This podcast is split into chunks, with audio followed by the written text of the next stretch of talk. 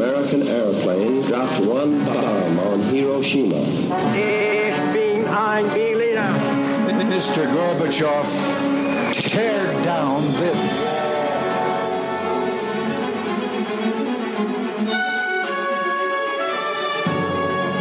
The American people, I think, is good people. They are. They have not to charge. Welcome to the Cold War episode 215. Welcome, Ray. How are you, Hello. Ray? I'm great. How are you? I'm semi caffeinated.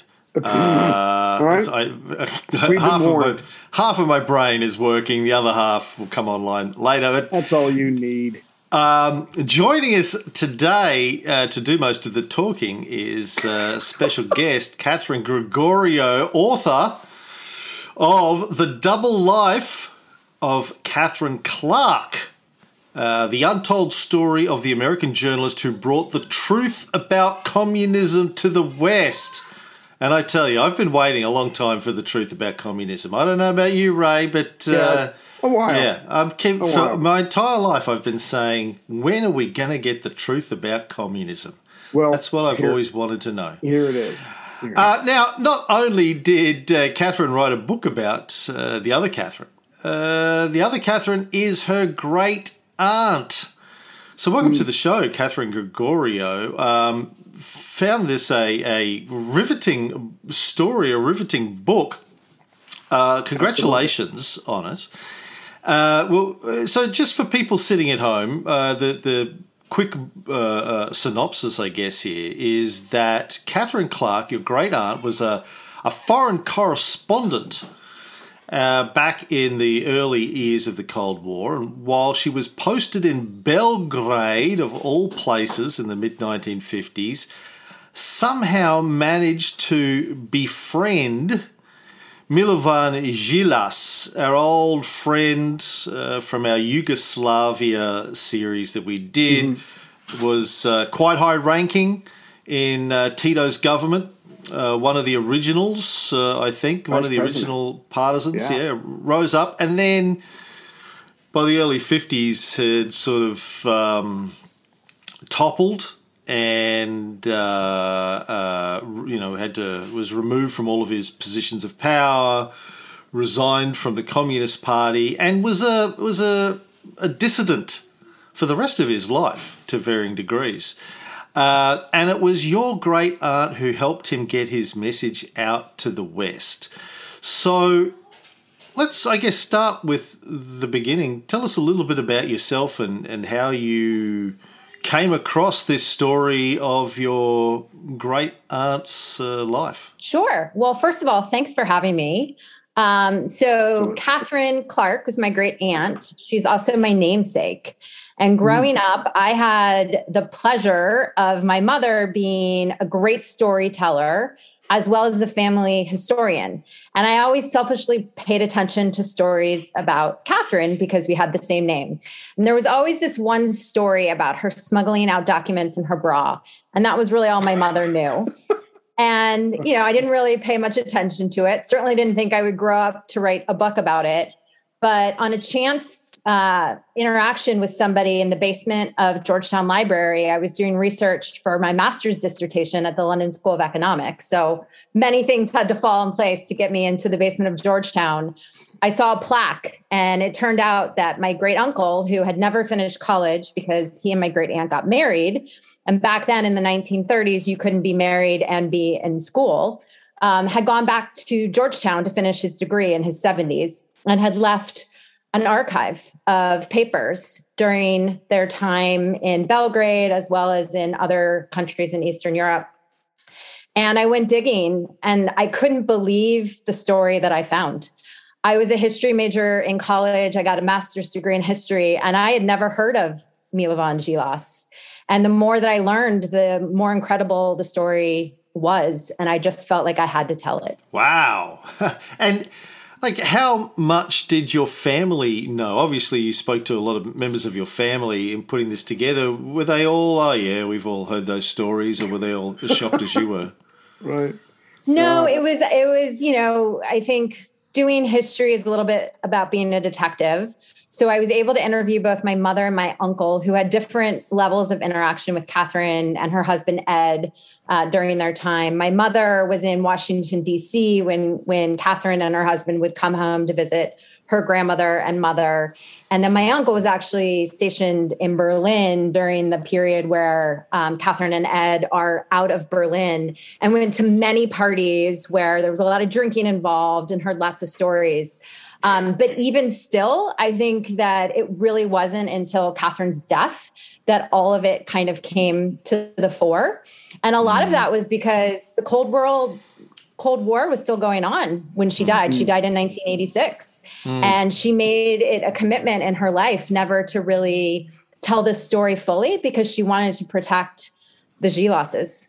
Um, And so it, you know, I think it was a story that was just waiting to be told. And um, I was fortunate to have the chance to do so. Yeah, it's the same situation with Ray. The true story of his life won't come out until after his death. He's actually Probably for Half- the best. half It's man, best. half hamster, and Right. uh, the truth will come out eventually. But I hide it. Yeah. So, how did Katharine end up in Belgrade as a as a journalist, as a foreign correspondent? It seems like uh, a fairly extreme and unusual place to be in uh, the early fifties for a good American girl. Yeah, to understand the story of how she got to Belgrade is really to kind of understand her story from the beginning. So, as I mentioned, she and my great uncle dropped out of college. Um, part of it was because they got married, but the reason they got married is she was pregnant. Mm-hmm. And she had wanted to be a reporter. And back then, it was kind of unheard of for women to work outside the home, let alone at a newspaper, let alone not writing the society page. But she kind of kept at it from the 1930s. She helped my uncle tell stories. They ended up getting divorced in 1939. And mm. she moved to Panama, where my great grandfather and great grandmother were. My great grandfather was in the army. And he was really ahead of his time. He was uh, in charge of the anti artillery aircraft and wanted his men to be connected through radio. And uh, a group of his men came up with the idea to do programming on the radio. And Katharine saw a chance to parlay some of the work she'd done on newspapers into radio.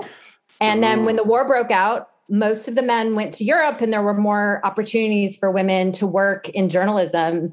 And as they say, the rest is history. She went to Cincinnati, worked at three uh, different stations there. That caught the attention of somebody in Philadelphia. She ended up going to Berlin and was the first woman, American woman, to broadcast out of Berlin, post war um, Allied occupied Berlin.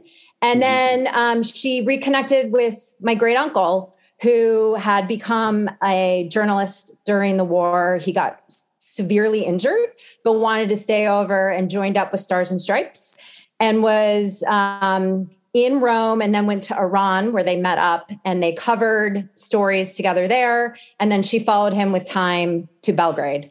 And that is how she ended up in Belgrade in 1955. What a great story! What a life! Yeah. Yeah. The one thing I liked about your book uh, was that it, it reflects reality. Their lives are messy. You, like you said, they dropped out of college, they had a kid. The child ends up spending a, a decent amount of time with, I think, a grandparent or, or whatever. And because they're, you know, they want to be reporters, they're very driven by this. And, and because of the times and because of, uh, what was unfolding, they get to see a lot of things. And so, but I like the fact that her life and his life are messy, but despite it all, she's trying to do something very important, very profound. She's trying to help this man. We're going to get to to Djilas in a second, but um, she didn't want anybody to know about it. Once again, we're thanking a hero here who we wouldn't have known about it unless she left something in writing. I think, and uh, for her obituary or something near the end of her life. Is Correct. that right? And then she Okay. had saved, she had saved, you you know, in the book, I have lots of letters. They had a diary. They had a whole set of um, notes from Right. the trial and other things that they witnessed and experienced. And that coupled with the newspaper coverage from that time by them and their colleagues really just helped bring all of it to life um, in a way that I was very lucky to have. Um, Not not every historian has you know direct dialogue between Khrushchev and uh, American reporters, but Yeah. it was covered across multiple news outlets at the time, which was Well, pretty well, speak- incredible.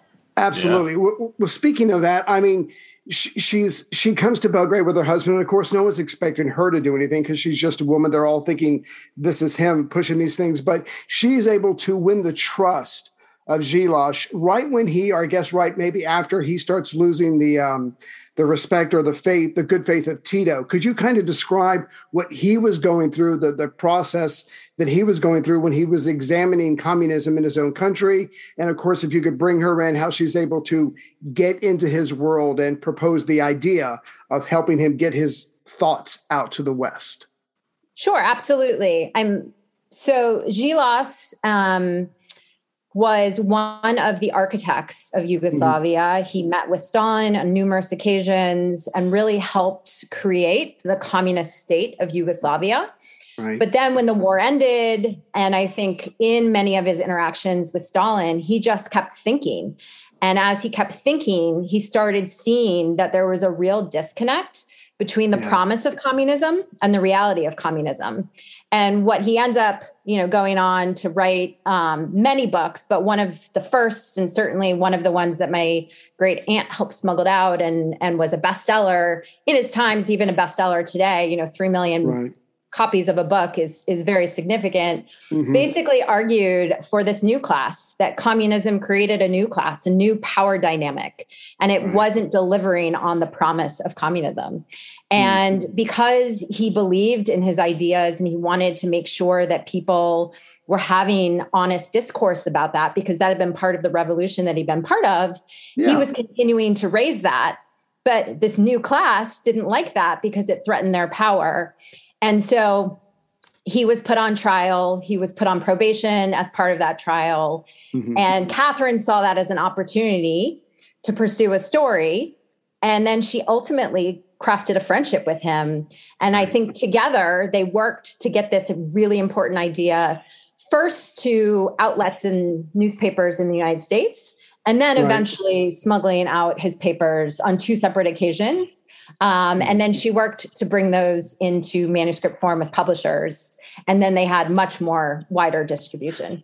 Right. It- we're we're going to leave some of the drama, the James Bond stuff, if you will, uh, for the readers. But there are many times I'm thinking, uh, how is this? How is she possibly going to get out of this? But obviously she does. But I, I, I just find it interesting. She sees this man who's having this internal struggle, and he's like, "Well, why did we have the revolution? Why did we fight back? Because you know, like you said, the reality and the promises aren't matching up. And so his idea is to keep having an open dialogue which is not exactly what not exactly wise when you have one man who's in charge of the entire state and you you keep crossing the line there's going to be some some blowback for that and that's what he's figuring out and that's what she's witnessing as well That's right. And I will say, you know, I spent a lot of time immersing myself into her, her notes and her diaries.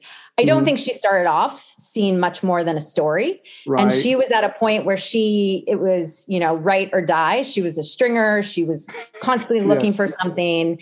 And then it turned into kind of the mission of her lifetime um, or Mhm. the story of her lifetime. I mean, I think she really believed in what he had to say. And, you know, when I describe my book, I say that it really explores the question of how, how far you're willing to go for the truth, for an idea Right. Because both for Djilas, who sacrificed so much, he went to prison for what he wrote on numerous occasions, and for her, I mean, she could have been arrested, potentially even killed for Mhm. what she did in getting the papers out to the West. I mean, they both felt that it was important enough to take the actions that they did. Right. And we're lucky that they were successful.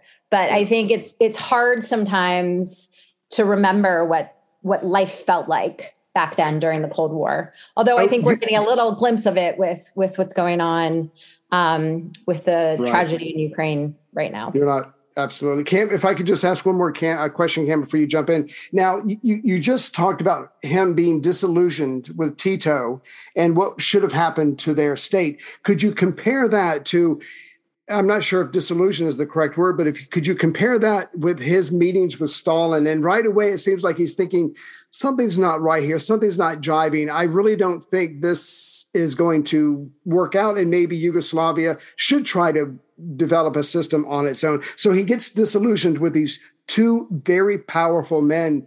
But like you said, he's not afraid. He wants to write about it. He wants to talk about it. Yes, I think you could. I mean, he wrote, as I said, I think over a dozen books. All of mm-hmm. them are fascinating. He's a beautiful writer, helps really bring it to life.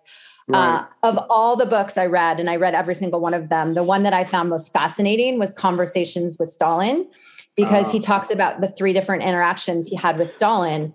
The first of which happened before Yugoslavia split with the Soviet Union. Mm-hmm. And it, you know, gave him a sense of the fact that for Yugoslavia to do what it wanted to do, they needed to go on their own. And if you think about what they did, they were the only country to do that successfully. And then I think the the subsequent meetings um, just kind of you know reinforced a lot of the observations he he saw with Tito. Um, right. Tito was no Stalin. If he had been, I don't think Djilas would have survived. Um, you know, yeah. Tito did put him in prison instead of killing him. If you really look at the foreign correspondent commentary, a large part of why Katharine kept telling his story, though, was mm-hmm. she felt that keeping him alive in the Western press was uh, security for him and his life. Right. And so um, there's there's lots of similarities, but I I I wouldn't go so far as to compare Tito 100 right. percent to Stalin because I think Stalin was on another level. Yeah. And I thought it was really interesting because she writes in her letters because she's writing to publishers. She's trying to get the stuff out there. She's trying to get the material. She helps him trans the whole bit. She's she's in with him. In fact, I think she's sitting there you know, working with him while her husband and his wife are in the kitchen playing cards with the radio turned up so the eavesdroppers can't hear them. So she's involved in this, but she also has to fight the powers that be back home. And you're right. She kept saying we have to keep his name in the press because if he's allowed to fade away, the, the authorities might use that as an, uh, as an opportunity just to get rid of a problem, which is Djilas. But she does. She's able to keep the momentum going, if you will. Absolutely. Oh yeah, like a, a couple of just anecdotes that I really mm-hmm. liked. Uh, like when she first met Djilas and was starting to build a relationship with him and his wife. Uh, but Djilas initially started working with her husband, much to her disgust. And it's this great story where she looked at uh, the, the the the original documents that Djilas had written and said to her husband, "Oh, you need to edit those before you send them off to the paper." And he was like, "Nah, it'll be fine." And then they got rejected. So she basically had to rescue the the whole relationship and rescue the project I like that. There's, there's all of this uh, the the tension that you capture in the book. Do you, you got this out of her diaries? I assume she was uh, reflecting these sort of tensions between her and Ed uh, during this period. Yes, in fact, Ed wrote that part and admitted that he had been wrong, mm, um, but was very honest with how things had transpired. And the reason why he didn't want to take the time is because Djilas didn't write in English. And so he had to first find somebody who he could trust to translate the wow. articles from Serbian to English. And much like most translations, they're not perfect. And to hmm. smooth mm. them, to make them into a an article that Time Life would would run would have taken an inordinate amount of work. He was a foreign correspondent covering vast region mm-hmm. and he mm-hmm. just felt that this wasn't a priority and he wasn't getting paid for it so i'm not making excuses for him but that was was the context um, he just didn't believe in the story the way that katharine did and it fell into his lap because Djilas initially really wanted to go after a story with life um, right. the problem is is the editor of life had worked with one of Djilas's friends, Dedijer, who had written an autobiography that had been very painful for that editor to go through. and he had literally said that he had to get every word, um, word for word, and it was over a 400 page autobiography. And I don't think the editor at Life wanted to repeat that experience. In fact, he said that. And so Yeah. that was a large part of why he rejected um, the articles. Well, But as. Katharine was going through them, she saw she saw the the the, the gems of what Djilas had to say, and it it gave her even more um, desire to work with him. And so she really had that perseverance to just kind of continue at it, even though she had initially been passed over uh, because she wasn't the reporter for Time Life. Right.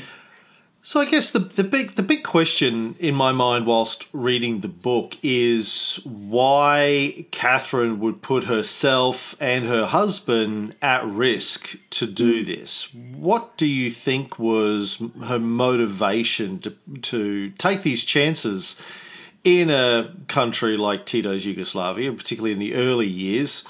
You know later later in life he sort of became became the grand statesman of Eastern European communism and was friends with Maggie Thatcher and everybody. But um, during this period, it was it was still finding its feet. It was obviously uh, there were there were extreme restrictions on what you could and couldn't say, particularly about communism and particularly about Stalin and the Soviet Union and those sorts of things. It was a very delicate uh, dance that Tito was trying to do with Stalin, because obviously Tito was no great fan of Stalin's either, and vice versa. Those two guys Right. kind of. What is it? The great story, whereas uh, Tito. Um, Sent Stalin a letter saying, uh, "You know, we caught your latest assassin. Uh, if you if you send another one, uh, basically I'll get you first, or something like that. I'll send, I can't remember. I, only need to send one. I I'll only need to one. That was it. Yeah. so they, I mean, and so it was a very delicate uh, situation. You know, before Stalin's death in '53, these guys are, you know, doing this dance, and you know, they're sort of flopping their manhoods on the table to see who's as biggest, and it's a there's a power play going on between them, and and Djilas in a way, I think gets caught up in the middle of that. Um, but because I, I, you know, I think Tito probably agreed with a lot of what Djilas had to say, but didn't didn't think it was the right time to be saying it uh, publicly. Anyway, back to Katharine Clark. So, why do you think she uh, put herself and her husband at risk to to pursue this mission? I think there are two reasons, and it's informed by my conversations with my relatives who knew her way better than I do. But Katharine, at her core, was just really driven by truth and integrity. A lot of this came from her upbringing uh, in a military family.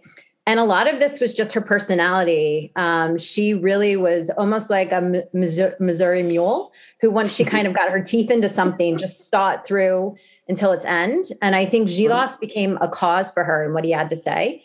And I think the second piece really is she didn't th- think through the consequences too dramatically. Um, and you know, I, I don't have proof to that, but I think had she, she may not have gone down the road that she did. But I think her commitment to the truth, her desire to get this really important set of ideas out to the world, just kind of consumed her, and she was willing to do whatever it took uh, to get them to the West because at, at this time you know you couldn't even get things past censors. And so she would have to give them to diplomats who were traveling outside of Yugoslavia who could then send them from there. And so she had to be really creative about who she could use to get things out. And um, you know on one of one of the occasions when they moved she was very fortunate um, to be able to hide things. On a second occasion she came very close to being caught and, you know, again, we're lucky Yeah. that everything ended up, but I think it really goes back to kind of who she was as a person, which was very much just informed by how she was raised. I got the impression from reading the book too that she seemed to be quite ambitious as a as a woman, as a journalist, trying to you know fighting a, what was basically a, a boys' club. Um, she she saw this uh, as an opportunity to really make her make her name as a foreign correspondent of of gravitas. Did that work out for her? Did she develop a, a reputation as a result of this as a career move? How did it work out for her? I don't think it really worked out for her because in the end she decided not to capitalize on it. I think had she capitalized on it, perhaps mm-hmm. it could have worked out for her. But given that Djilas decided to stay in Yugoslavia with his family, she really made a decision that she wanted to protect them because they were still living in that environment. Um, she went on to have a very successful career, but I would argue that it could have been more successful had she kind of really tore, told the truth about the story. I mean, she went even so far, one of the publishers had leaked that the book had been smuggled out of the country and she was very upset about that not mm-hmm. only for Djilas and his family but also for her career she wanted to stay behind the iron curtain reporting and so fortunately she was able to kind of write herself out of history in a way with that mm-hmm. um, and then also given kind of the misogynist environment that was mm. the newsroom um, even when the secret police of all the countries, you know, ended up talking to each other and, and sharing that they thought that the Clarks had been involved. No one could believe it had been her. They thought mm. it was her husband. And so he mm. was the one who suffered um, when they, you know, they moved to Asia, they came back to to um, Poland, and he was not able to get the proper credentials to go be a reporter. And so ultimately, mm. they then, you know, decided to leave the region. Mm. Well, well, that, that's a part of it, though. She she's uh, she can't get at the jobs that she wants because she's a woman, but at the same time, they're assuming she can't. She couldn't possibly be able to do this because she's a woman. So she's able to use that to her advantage. Even though I get it was very frustrating and it was very scary at times because there's a you know, I don't know how many times in the in the book, you know, there's guns around these people, they're being followed, and, and there's cameras and surveillance, and it was very intimidating. Of course, that was the point. I did want to get your opinion on. So when the new class comes out in 1957, where it's Djilas, you know, he's examining the communist system, or at least the parts that he's witnessed. I imagine that Western governments, maybe the CIA or whatever, they probably pounced on this kind of thing, going, see, see, here's an insider telling you it is a flawed system. That's a little that's taking it a little far but i imagine this got used in the propaganda circles as well.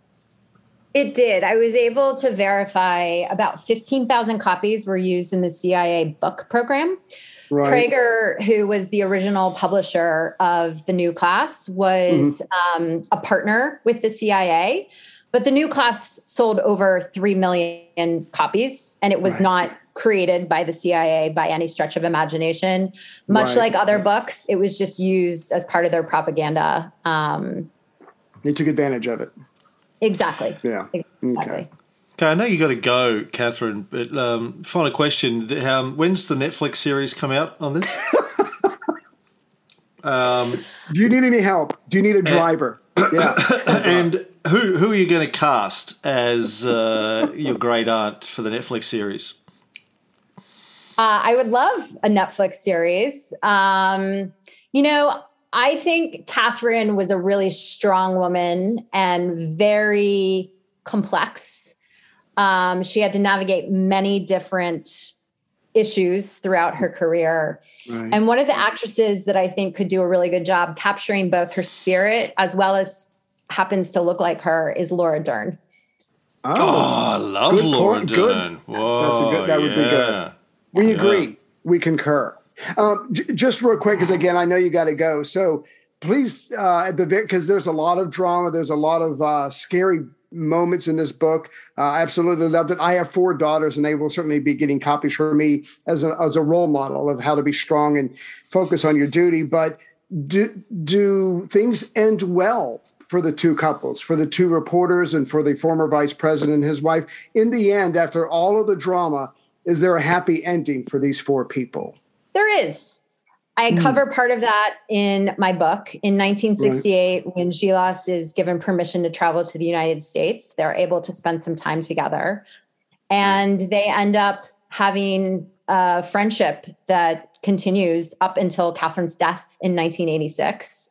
Wow. Ed and Steffi and Milovan uh, are on the earth for longer, and all three of them live long enough to see the end of the Cold War. But I think that towards the end of their life, they were able to travel and visit one another. Um, the Djilases were able to come to the US once, and then Katharine and Ed went to Yugoslavia on multiple occasions. And mm one of the most beautiful things that's come out of writing this book is actually I connected with Aleksa, their son. Um, oh, wow. And uh, soon, hopefully, um, my family will right. be traveling to Belgrade to meet him and his family. He still lives in the apartment that he grew up in, and he has many fond memories of Katharine and Ed. Um, and so yeah. it's just been really wonderful to hear his impressions and experiences from that time. He remembers many of the toys that Ed gave him. Right. the cat that I reference. And yeah. I think I was able to share with him uh, part of the story that he didn't know. And he shared with me some photographs that he had from visits. And so it's just been a, a really wonderful, unexpected surprise from writing the book. Nice. Well, that's great. Congratulations on the book, and I hope you have um, other relatives with great stories that you'll be able to tell us uh, next time in the next book, Katharine. It was a great read, absolute great read. And like, and I, you know, we, we, Ray and I do a lot of history shows from various periods of history, and one of the things that we always have to remind ourselves is that women aren't fairly covered in any of these stories. The contributions of women throughout history, up until very recent times, obviously gets lost because it's uh, men that tend to dominate the, the history books. So I, I, always love it when we get to hear stories from a uh, perspective of a of a woman who um, was you know making a difference and uh, you know turning the wheels of history behind the scenes. It's always fantastic yeah. to see another one of those. So well done. A Thank silent you. hero. Yes. Indeed. Yeah. So the book. You. The Double Life of Katharine Clark, the untold story of the American journalist who brought the truth about commun- communism to the West. Katharine Gregorio, thank you for the book and uh, for chatting with us today. Thank you for having me.